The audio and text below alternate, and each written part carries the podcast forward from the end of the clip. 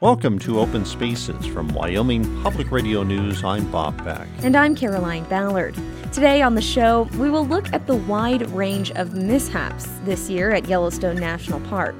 One of the challenges that we face is helping people in an increasingly urban world understand what wild means. More police officers are patrolling public schools. It either works or it doesn't, and if you don't have the right person in there, it's not going to work. Some of the world's biggest data companies, Google, Microsoft, and Facebook, have joined a new coalition that is pushing for easier access to renewable energy. Plus, stories on energy in an interview with U.S. House candidate Ryan Greene. He's a Democrat. Join us for Open Spaces from Wyoming Public Radio News.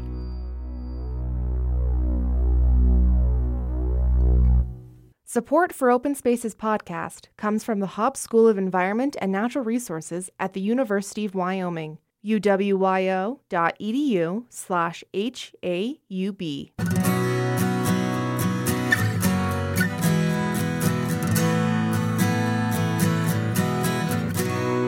Welcome to Open Spaces from Wyoming Public Radio News. I'm Bob Beck. And I'm Caroline Ballard. An Oregon man is killed when he slips into a hot spring hundreds of yards off the boardwalk in Norris Geyser Basin. A Canadian tourist is fined $735 for picking up a bison calf that had to be euthanized. Another group of Canadians faces criminal charges for filming themselves walking on Grand Prismatic Spring. Penny Preston went to Yellowstone to find out why people keep taking dangerous risks there. The steam vent next to the trail in Norris Geyser Basin is so hot it surprises people walking nearby on the boardwalk. There are signs everywhere warning people not to leave the boardwalk or trail because the geysers, fumarole, springs, and thin crust around the thermals are dangerous.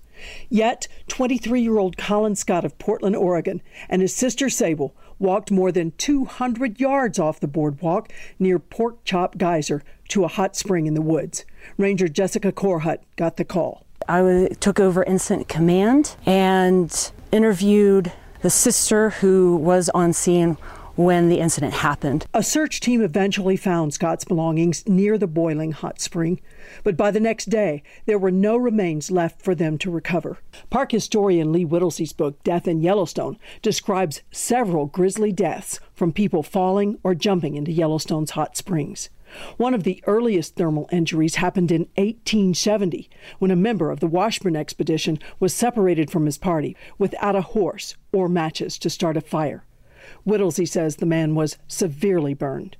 He fell into the hot springs at Heart Lake when he was lying near them trying to stay warm. Almost two dozen victims have died in Yellowstone thermal accidents, but people keep risking it. Yellowstone officials issued a criminal complaint and warrants against the four filmmakers who posted their walk on Grand Prismatic Spring.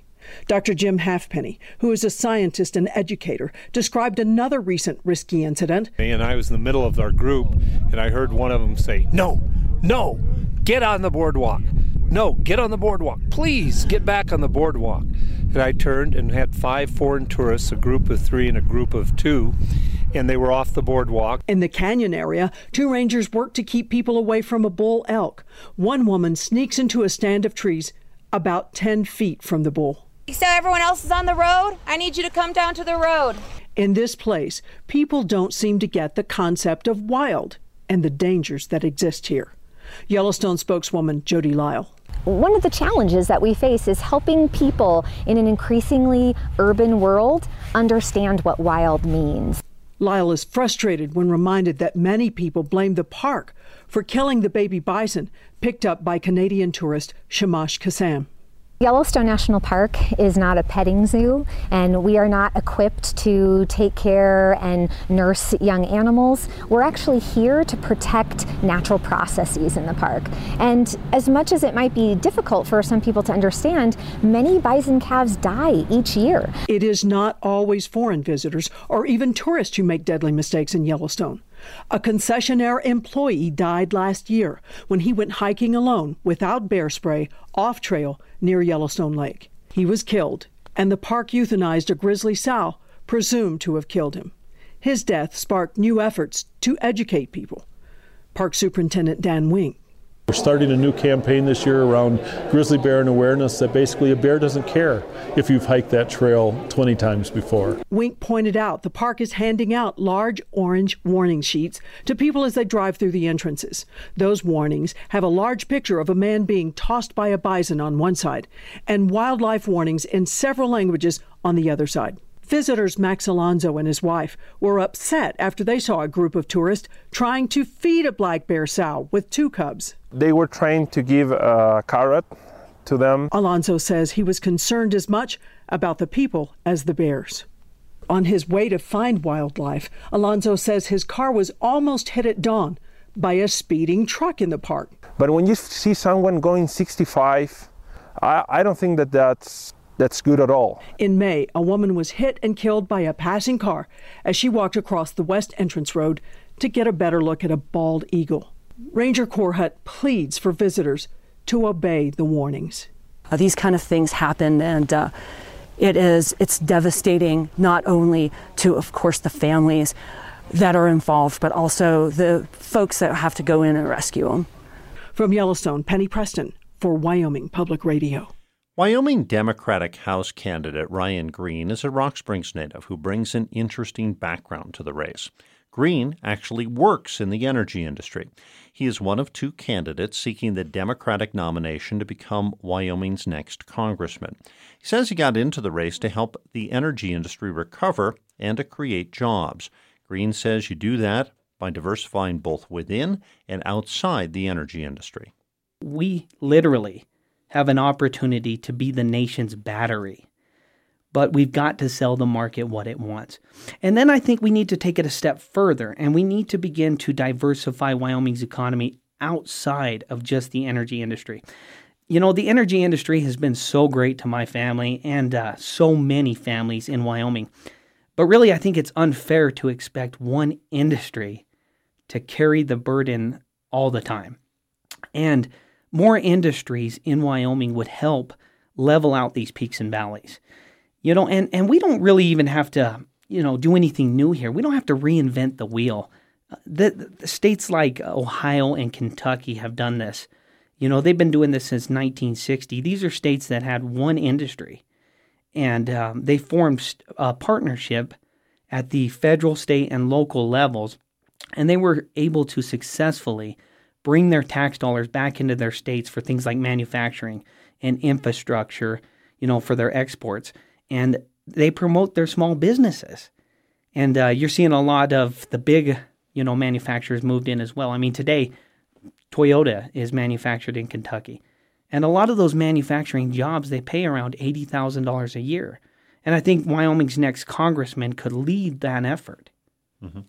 I want to ask you just a little bit about being in this situation. We've had a lot of the Republican candidates come on, and a lot of blame on federal regulations. And I saw that uh, as you came in today, that uh, you released a statement uh, saying that it's it's not necessarily all the regulations' fault. Yeah, that's true. And just to be clear, I'm not a fan of these regulations. You know, a lot of uh, the other candidates, yeah, they're traveling around the state and they are using these regulations to really, in my opinion, scare folks. And, um, you know, coal's not going anywhere. It powers a third of our nation's uh, electricity we get from coal. And, but we got to take a look at the market. You know, um, we can't just take a look at these regulations and blame, you know, the president. This is our third bust in 60 years. And we got to be honest, Obama was not the president for all of them. But our regulations don't touch China and they don't touch Europe. And these are some countries that are you know, they, they consume a lot of coal. And China is going to uh, decrease their coal usage by 10% by the end of 2017. So we've got to look at this. And I think, you know, using coal, uh, uh, these regulations really is damaging to the state. And it, it has, you know, real consequences if we don't talk about the actual, you know, conditions of the market because that's really the underlying problem. And when we look at this, you know, it, uh, it's a program called the RE100. And uh, you can find out a lot about it at uh, re100.org.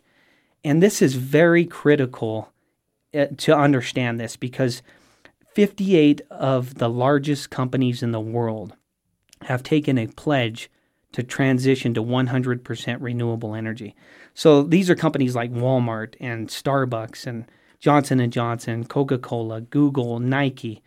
And it's important to understand this because Wyoming has one fifth of 1% of the nation's population. So we're never going to drive the demand.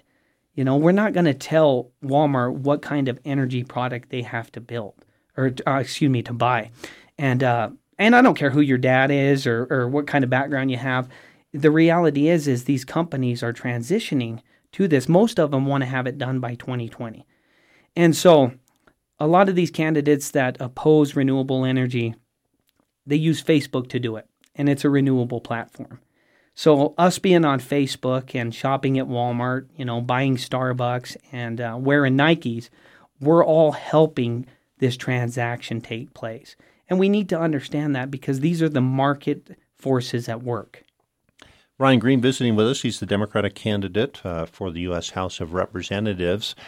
You're you're talking about uh, this in a state, of course, where uh, we have some Republican legislators that want to tax wind energy more because they think it's affecting coal. How do you get the mindset changed in the state? I mean, you might want to do some work in Washington, but it seems like you got some folks back home here that you need to convince that renewable might be part of this energy mix. Well, absolutely, and and again, you know, I'm I mean, I work in the coal industry. You know, it it butters my bread. I have skin in the game, and so uh, of course I, I I support coal and wood at a federal level. But you know, again, we've got to look at the market um, conditions because I think you know the rhetoric gets you elected, but it doesn't do a whole lot of good for the state of Wyoming. And and my fear really is that we're going to be in the same place in two years, in four years, or in six years. Now, you know, my heart goes out to those 465 miners that lost their jobs. My heart goes out to the 5,700 oil field workers that lost their job last year. And not to mention, you know, the thousands of people who have been affected because really it affects all of us. Mm-hmm. It affects the tire shops, the the uh, restaurants and the flower shops. All of us feel this when our energy sector is down. So we, we need to take a look at that market um, conditions and really we, we have an opportunity to put people back to work if we sell the market what it wants.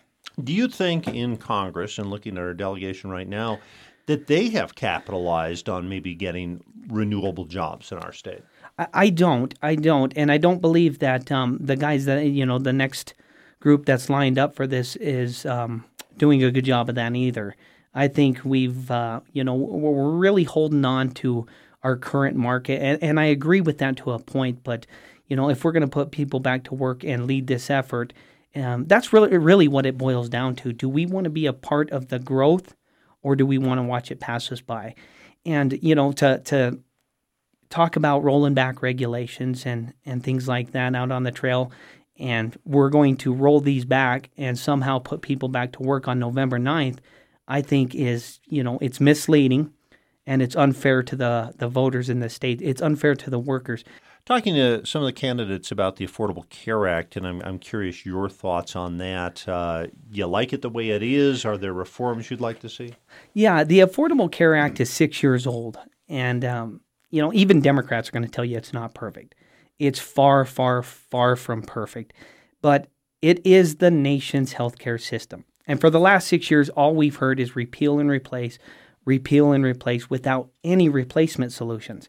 And so I think it's time that we start improving the system. And we there's things we can do, especially with this Congress, we can do. You know, why do I pay twice as much for name brand prescription drugs as any other country on earth? You know, why can I get my car insurance from Chicago, Illinois, but I have to get my health insurance from Wyoming? And I think it's time that we end some of the gridlock in Washington to do our job to help the people.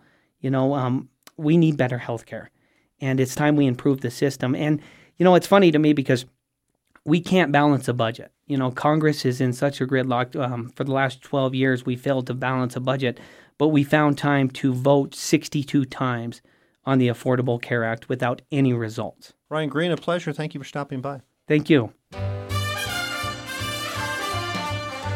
Coming up, We'll hear about a trade agreement that could benefit Wyoming that's being held up in Congress. This is Open Spaces. Welcome back to Open Spaces. I'm Caroline Ballard. And I'm Bob Beck. Last month, President Obama took a historic trip to Southeast Asia to strengthen U.S. ties in the region and promote a 12 nation trade deal. Matt Laslo reports from Washington that Congress doesn't seem eager to even vote on the agreement. Wyoming could bode well if the U.S. signs onto the 12 nation trade deal called the Trans Pacific Partnership, because it would lower tariffs on U.S. meat exports while also making it easier for energy firms to export gas overseas. While Wyoming's junior Senator John Barrasso has never officially signed off on the final package, he supported a measure called Trade Promotion Authority that allows the president to fast track the deal. Here's Barrasso back in March. You know, I'm a free trader. I think trade's very important for the people in Wyoming. We hear it from our uh, cattlemen with regard to uh, liquefied natural gas and our ability to export energy products from the state. We spend a lot of coal overseas. So um, I've been uh, working to promote trade uh, to help our products at home. And here's Barrasso this month when I asked him about whether his party, which is traditionally pro trade, would vote on the measure. I, I, don't see any vote scheduled. We're going to focus on the appropriations bills. Senator Barrasso also avoided saying whether he supports the package. So what changed? It's become political fodder in this presidential campaign on both sides. And, you know, why do you want to make yourself more of a target? That's Virginia Democrat Gerry Connolly, who helped the president pitch the deal to skeptical members of their party. That's right, even some of the agreement's biggest supporters don't want to see the package voted on until after November's elections. Connolly says it'd be foolish to wait until January to bring up the deal because presumed Republican presidential nominee Donald Trump and his Democratic counterpart Hillary Clinton have come out opposed to the deal. It is of concern, yeah that, that obviously the perception is trade is a liability in this campaign. Wyoming Congresswoman Cynthia Lummis took a trip to the region this year. She says after meeting with officials in Indonesia, Japan, New Zealand, and Australia, she got a new perspective on the deal. I went from being very lukewarm to it to being a supporter. I am I'm a supporter. Uh, it, much to my surprise. And if I hadn't gone, uh, on that trip to Southeast Asia, I don't think I would be as strong a supporter as I am now. Lummis says she knew that cattlemen back home wanted the deal, but she says the trip was eye opening. What I didn't realize until I went to Southeast Asia was the geopolitical importance of TPP. And specifically, there are countries that are very uncomfortable uh, and oppose what China is doing in the South China Sea and their aggressive island building and moving a military presence into those islands. But they won't say so be publicly. Lummis says leaders from other nations won't speak out because China is currently their largest trading partner. But she says under the trade deal, or TPP, the U.S. and Japan would be able to flex their economic muscle in the region they wouldn't be so dependent on China and we would be more apt to speak out for these aggressive uh, positions that uh, China's taking in the South China Sea and elsewhere. So it became really apparent to me uh, that uh, TPP is tied to um, geopolitical benefits that are, go way beyond trade. For that reason, Lummis wants to move quickly and have a vote this summer. Yeah, I, I would rather not do it in the lame duck. I would rather do it before the election. Um, but uh, um, time will tell. It's it's got to build some momentum so the leadership in both parties can even decide whether it merits a vote, whether it's late September or sometime in November. With trade being a liability in election 2016, some analysts are predicting the next president will have to renegotiate the deal, which may prove impossible with U.S. allies in the region who don't want the deal changed anymore. For Wyoming Public Radio, I'm Matt Laslo in Washington. Earlier this year, on a conference call with investors, Cloud Peak CEO Colin Marshall shocked those tuned in with a frank admission. As we look forward, it is clear that the dynamics of the coal industry have permanently changed. Continuing, he said that coal will no longer provide, quote, baseload power. Wyoming Public Radio's Stephanie Joyce explains why that admission was so shocking. Baseload power, simply put, is power that's always on. Historically, it's been coal and nuclear plants running 24 hours a day, seven days a week, supplying electrons to the grid. Baseload power is considered the backbone of the electricity system, a guarantee that the lights will stay on. That's been a major selling point for the coal industry, which has argued that without baseload power, the grid will become unreliable. After all, how could wind and solar keep the lights on when they're so inherently variable? Given that backdrop, let's hear Colin Marshall again. Where coal used to provide baseload generation, it is now much more variable, depending on power demand, renewable output, and the price of natural gas. So, the CEO of one of the nation's largest coal companies says he doesn't expect coal to provide baseload power in the future. What does that say about coal's role in keeping the lights on? Is baseload power really necessary? I posed that question to Jesse Morris, a principal in the electricity and transportation practice at the Rocky Mountain Institute, a sustainability think tank. I think the answer is no, at least from my seat. Morris justified his answer with two examples of islands that run largely on renewables with backup diesel generators. In that system, and dozens, maybe hundreds of other microgrids across the world, they're already running without baseload power. So, those are some kind of microgrid examples. Now, let's talk about the US. In the US, the concept of baseload power, frankly, doesn't have to do so much with uh, technical requirements or uh, even the market at this stage. It's very much a regulatory decision. Let me summarize Morris's first argument on that front. He says the US grid grew haphazardly, and as a result, is basically a bunch of isolated islands. If the whole grid were more interconnected, it would be easier for power to flow where it's needed. In the unlikely event that, say, there's no wind in Wyoming, but there's too much solar in California, utilities in those states could buy and sell power from each other, something that's difficult today. Morris's second argument we're thinking about power supply and demand the wrong way. We've focused on using the supply side of the electricity system to meet fluctuations in demand. If we're looking at a 100% renewable system, we have to flip that that mindset on its head. We basically have to do everything we can to help demand match up with the renewable supply. So this demand flexibility can provide be delivered by a number of different things, right? You can send price signals and hopefully people will just change their behavior. You can program your nest to turn on and off at the right time. And so you can make sure your electric hot water heater charges from the grid when there's excess wind or solar production online. But but suffice it to say, the way to achieve a largely renewable system is to focus on the demand side and encouraging flexibility there versus the supply side, which we've done in the past. Ideas like expanding the grid and introducing more flexibility into when we consume energy are actually already being adopted by the power industry.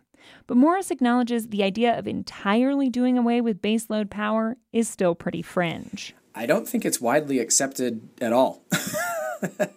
Why not? Massive reliability problems, uh, potentially.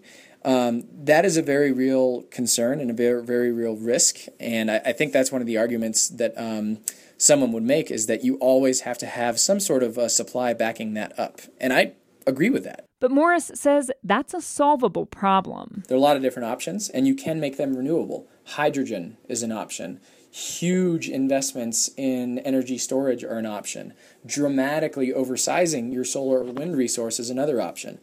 But what about if we think of fossil fuels as that option of last resort? So these power plants become our energy storage solution for that one or two weeks a year when we don't have enough of a combination of renewable resources. That combination of solutions struck me as potentially very expensive. So I asked Morris if we move away from a system with baseload generation from fossil fuels, is it going to be prohibitively expensive?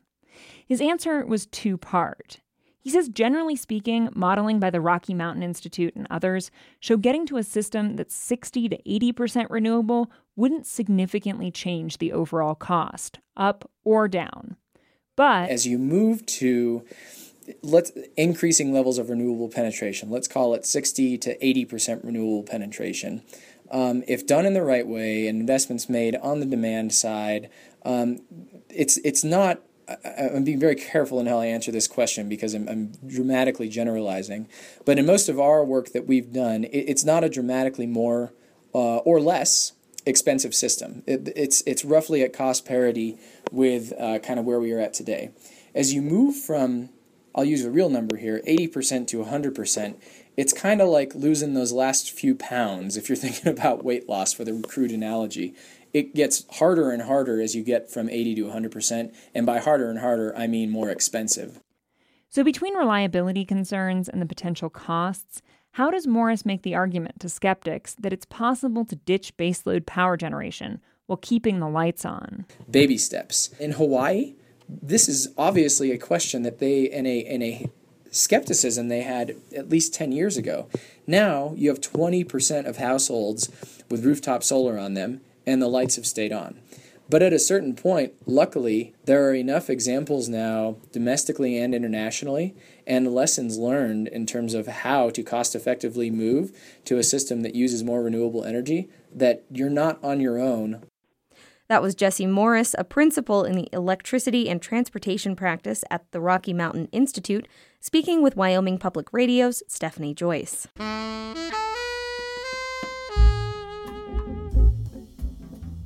Coming up on the program, we will look at conflicts surrounding school resource officers and a push by large companies to change the country's energy landscape.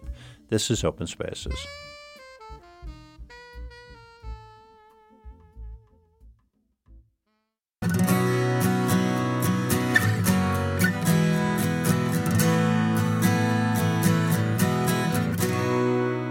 You're listening to Open Spaces from Wyoming Public Radio News. I'm Caroline Ballard. And I'm Bob Beck. Data released this week by the U.S. Department of Education shows that Wyoming schools refer students to law enforcement at rates twice the national average.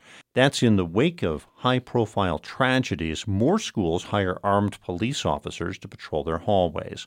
As Wyoming Public Radio's Aaron Schrank reports, these student run ins with the law have unintended consequences. In the 2011 2012 school year, Wyoming ranked fourth in the country for sending students to cops and courts, and Cheyenne's Johnson Junior High School referred students to law enforcement at a rate 15 times the national average. I started at Johnson in the fall of 2011. Manny Fardella is a school resource officer, or SRO, with the Cheyenne Police Department. Johnson was a busy school. You know, they did have a lot of disturbances, fights, and there was some drug activity. There was a whole bunch of things going on. Students were reported to police 88 times that year, but Fardella says things have changed since then. Every single year, we have had a drastic decrease in negative behavior. I think Johnson has made remarkable progress, and our numbers are way down. New data shows that the school logged just nine referrals two years later, but the reductions in contacts with police were not the case everywhere. The referral rate at Rock Springs High School tripled during that period. Fardella says numbers will go down only when officers are properly trained to build relationships with kids and work closely with school staff. It either works or it doesn't, and if you don't have the right person in there, it's not going to work. And then when it doesn't work, you have negative results from that. University of Wyoming criminal science professor Thomas Mowen sees a lot of negative results. You have law enforcement agencies who are pushing the SRO agenda, saying it increases safety. There's absolutely no evidence that that's the case. In fact, the, the evidence is on the other side, and that is by putting an SRO in the school, you're inflating the arrest rates. There are officers at about 32% of Wyoming schools, slightly above average. Wyoming boosted school safety and security in the wake of the killings in Newtown, which Mowen says doesn't make a whole lot of sense. Your odds of being involved in a school shooting are similar to being struck by lightning, and yet we're we're making policy for something that is extremely rare. And Mowen says researchers in his field have found that school resource officers actually have negative impacts on education. There's tons of research that shows that these security measures are related to lower student attendance, higher dropout rates, higher pushout rates, lower SAT taking, lower grades. I mean, pretty much every negative outcome there's a straight line to at this point in the literature. What's the what's the upside to SROs in schools if there is one?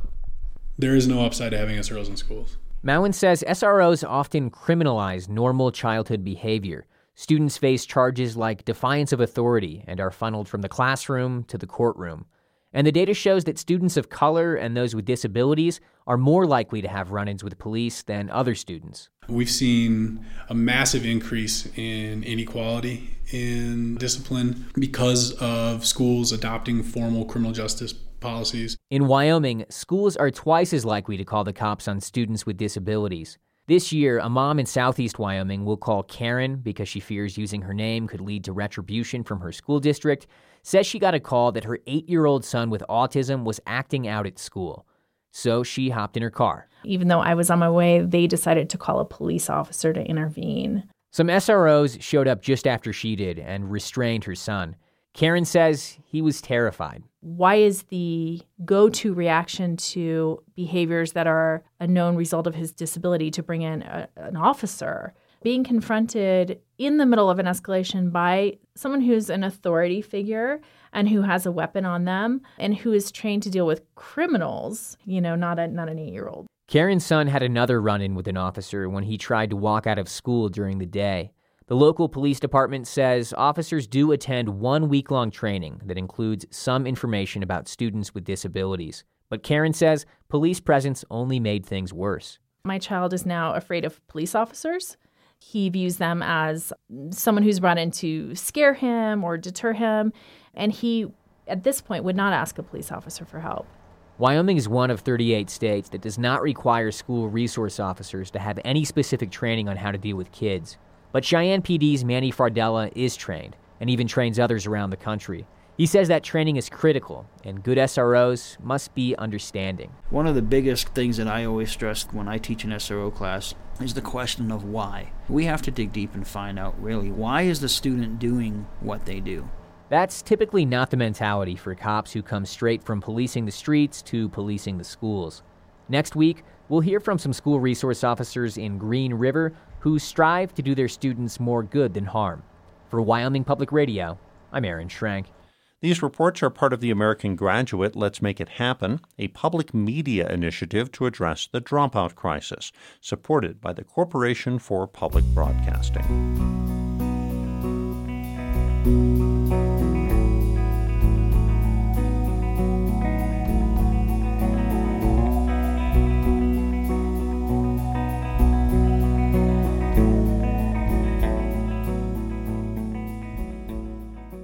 Some of the world's biggest data companies, Google, Microsoft, and Facebook, have joined a new coalition that's pushing for easier access to renewable energy.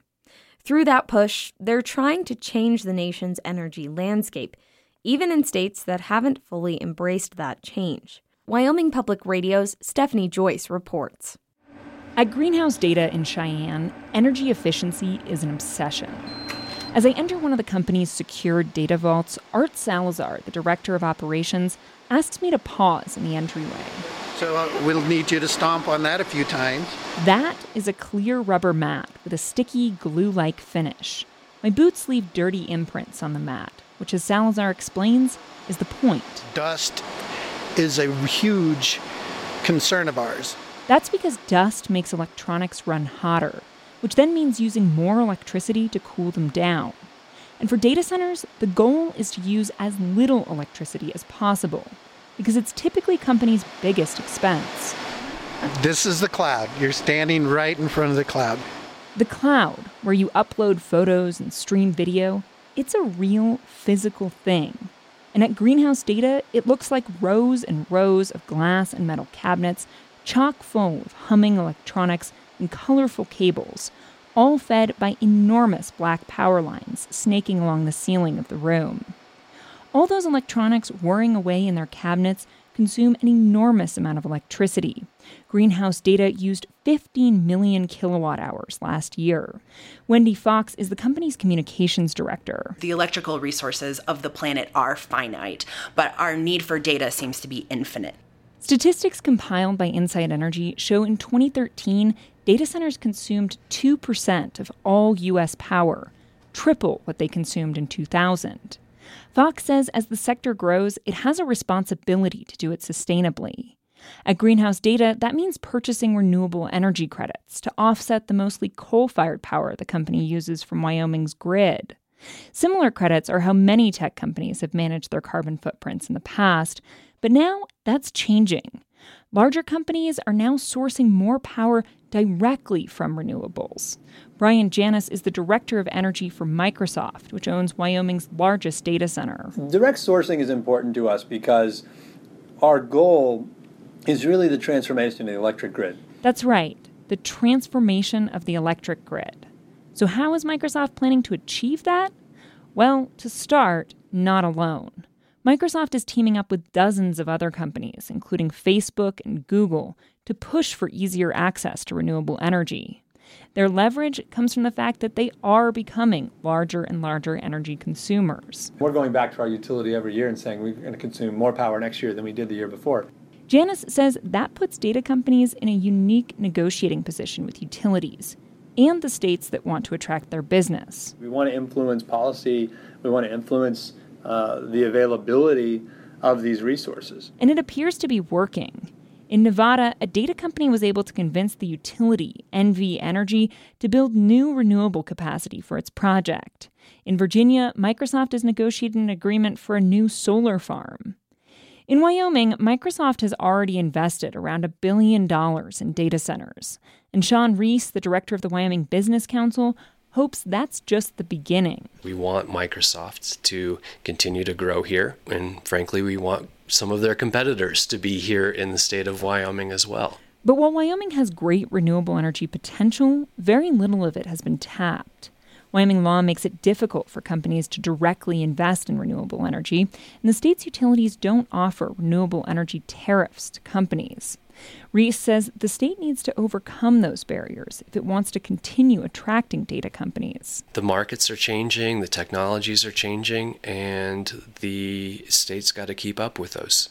Or risk losing out on business from one of the nation's fastest growing sectors. For Inside Energy, I'm Stephanie Joyce.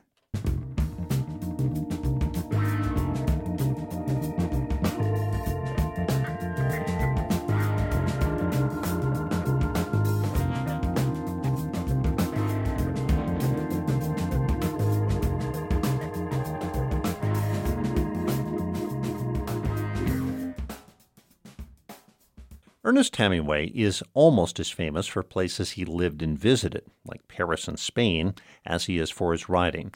Now, an article in Big Sky magazine reveals Hemingway's Wyoming connections. The article's author, Darla Worden, became a Hemingway fan while attending high school in Sheridan. And as she tells Wyoming Public Radio's Micah Schweitzer, the Sheridan area has its own Hemingway connection. I was in college sitting on a bar stool at Last Chance Bar in Bighorn, Wyoming, and I noticed that there was a photograph of him over the jukebox. You know, and I think of sort of the sketch of Hemingway's life, uh, obviously, when things of Paris, Spain, and the Civil War, maybe Cuba, but Wyoming came as a surprise.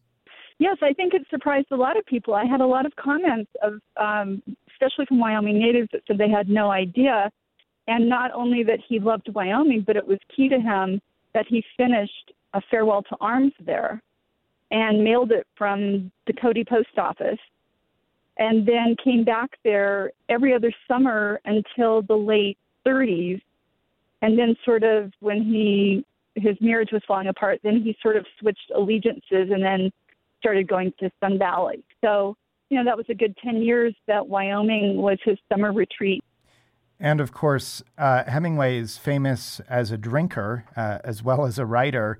He was here during Prohibition for the most part, uh, but yeah. he wrote a short story called Wine of Wyoming. Right. And that took place, that story, you know, based on something that really happened. You know, he uses real people and real stories, but then changes them and makes them fiction. And that story supposedly was about someone in Bighorn who made wine.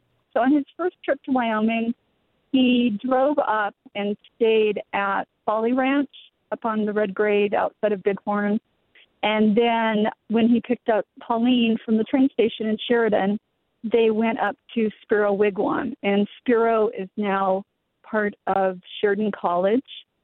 And his cabin is marked there. And this summer on August 13th, I'm going to do a writer's retreat there just for a day. And that's an offshoot of work that you do in Paris, where you have for a number of years now hosted the Left Bank Writers Retreat. you know, it's funny. The Wyoming connection is runs through this story because um, it started one summer when I wanted to work on improving my French, and following Hemingway's steps from a movable feast. You know, what strikes me, Darla, is the symmetry to all of this. You discover Hemingway in high school in Wyoming. Uh, your passion for Hemingway takes you to Paris. You run this writer's retreat in Paris. And now this summer, you return to visit Hemingway's spots back in Wyoming. That's so interesting because I I never really thought of it like it's full circle. And the funny thing too is, as a high school student, I worked at the Sheridan Inn every summer, and had no idea that Hemingway had stayed there and worked there. And so it's really exciting. I get goosebumps every time I discover something that's another Wyoming connection. I visited his cabin in Grand Teton National Park and saw where he came that first summer and fished. And it's kind of thrilling because we haven't read a lot about his Wyoming passion. And, you know, as a Wyoming native, I love Wyoming and, and it makes total sense to me. You know, he was such an outdoorsman and, you know, Wyoming is spectacular. So I think it just was sort of a, you know, when he discovered it, he just was so passionate about returning every summer. Now, for you as a writer and, and for the writers who participate in your retreats, what is it about retracing the steps of a literary giant like Ernest Hemingway? I've thought of this so many times and asked myself, is this some crazy obsession? Why do I feel so inspired when I stand outside his apartment you know, in Paris or when I'm sitting in the Luxembourg Gardens. Why does that inspire me? And for me, I just keep thinking he arrived in Paris without any creative writing credentials. He had written for a newspaper and been a journalist, but he was really struggling trying to make a break. And he just worked on creating a different style of language while he was there.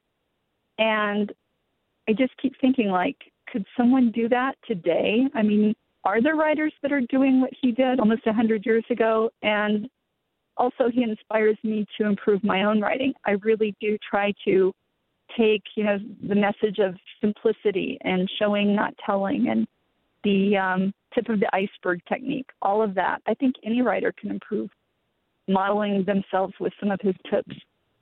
And so maybe you've already uh, anticipated and answered my next question, but what is it about Hemingway that's so enduring uh, still today? I mean, he lived from 1899 to 1961 and was in so many ways a man of his time, and it's a time that's not very much like our own anymore. That's such a good point. The point that he was a man of his time, because you know he takes a lot of critic. There's a lot of criticism about him, his personal life. For that criticism, I always think you know people judge the writing, not the man. It was a different time in the world. As far as his writing being relevant today, with so much talk about content, content, content, you know, and I think writing standards are slipping. And if people really took the time to model what he talked about in his own writing, which was, you know, using one word instead of two, writing words that you don't always have to go to the dictionary. I mean, he he used words that were accessible to readers. And that might be why I loved him in high school, because to be a child in Sheridan in Wyoming, it was crazy to me like, wow, there's a writer out there that writes about things like our life here hunting and fishing and adventures. And it just was something that I could totally relate to. Darla Worden is the author of an article on Ernest Hemingway's Wyoming in the 2016 fly fishing issue of Big Sky magazine. We have a link to the article at our website, wyomingpublicmedia.org. Darla is also currently working on a book about Hemingway. She joined us from her home in Denver. For Wyoming Public Radio, I'm Micah Schweitzer.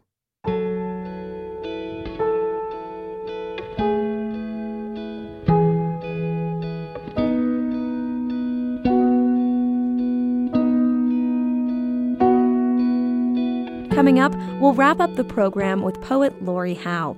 This is Open Spaces.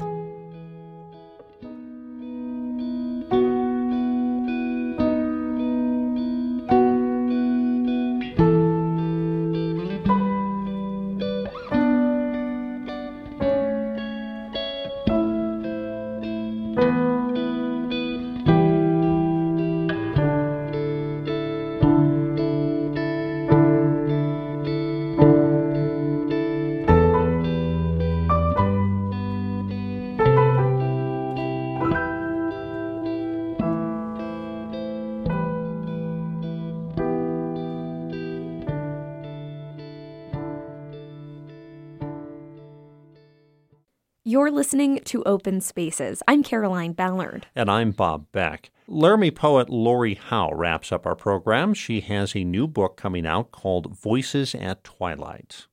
Bosler, Wyoming, where the cold arm of the snowy mountain thins to wrist and river, Bosler's people changed into antelope. Locusts and rain ate the paint from her walls. Now, vacant stores sell beds for ghosts, and the school instructs winter in the habits of crows. Foundations flake away like yellowed pearls of glue in photo albums, memories of a youth in which everything is still to come, the roads ahead wide open and going everywhere, bathed in a technicolor shine almost certain to endure. In Spanish, the word naufragio means shipwreck, and sobreviviente, survivor. Here on the edge of the sage, TV antennas and broken light bulbs broadcast stories of some hardy few who clung on longer to Bosler than most. They wait for the golden eyes and lonesome smoke filled voices of trains, their cars stacked like children's blocks in red, green, and blue, the only riot of sound and color left here on the border dividing nothings. Now the wide, empty pavement and glassless windows stare back, mute chronicles of a long forgotten rapture, not a single willing tongue left to sing of a prosperous heaven or its soft and verdant grace. That is poet Lori Howe, who's joining us in the studio, who has a new book of poetry out, Voices at Twilight. Lori, nice to have you back on our show. Thank you. Thank you, Bob. So tell me a little bit about this book. What's what's its name? This is a book uh, of poems, photographs, and historical essays about the ghost towns along Wyoming's southern corridor. And uh, I, I was working on a completely different project, and then one day I I was part of a group that went out to see Old Carbon, Wyoming, one of the ghost towns in this book. And I was so moved by that experience that I changed my MFA thesis completely and embarked on a tour of, of Wyoming's ghost towns and um, writing and photographing and researching them. Want to give us another one? Sure, thanks. Old Carbon, Wyoming, Part 1, 1869. The Seamstress. Family lost to ship death. One by one, I watched faceless sailors heave my blood over the rail into the foam. The night I turned fourteen, I cut my curtain of hair with a knife, washed my dead brother in rainwater, and took his clothes.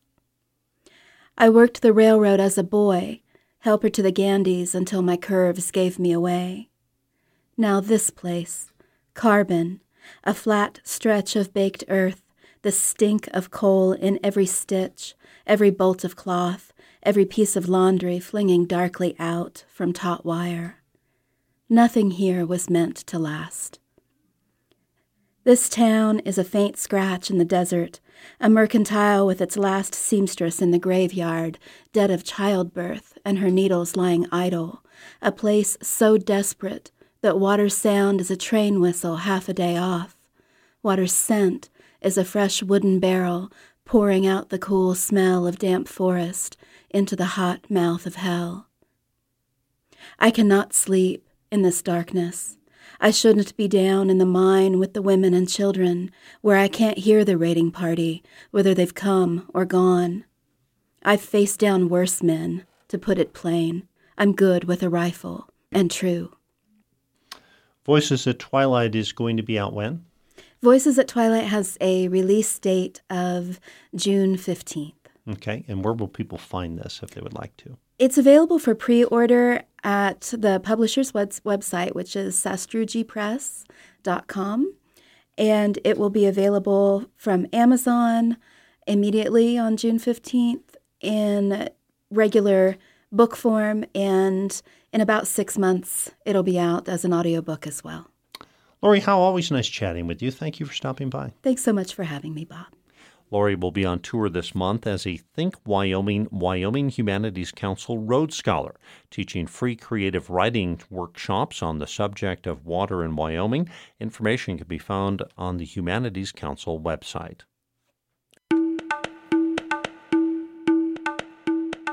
Thank you for listening to this edition of Open Spaces. If you want to hear it again, you can find the entire show or individual segments at wyomingpublicmedia.org. You can also sign up for our podcast on the website or through iTunes. Anna Rader is our web editor. We invite you to submit ideas for future interviews and stories. We also urge you to like our Wyoming Public Radio News Facebook page, and you can follow all of our reporters on Twitter. Open Spaces is a production of Wyoming Public Radio News.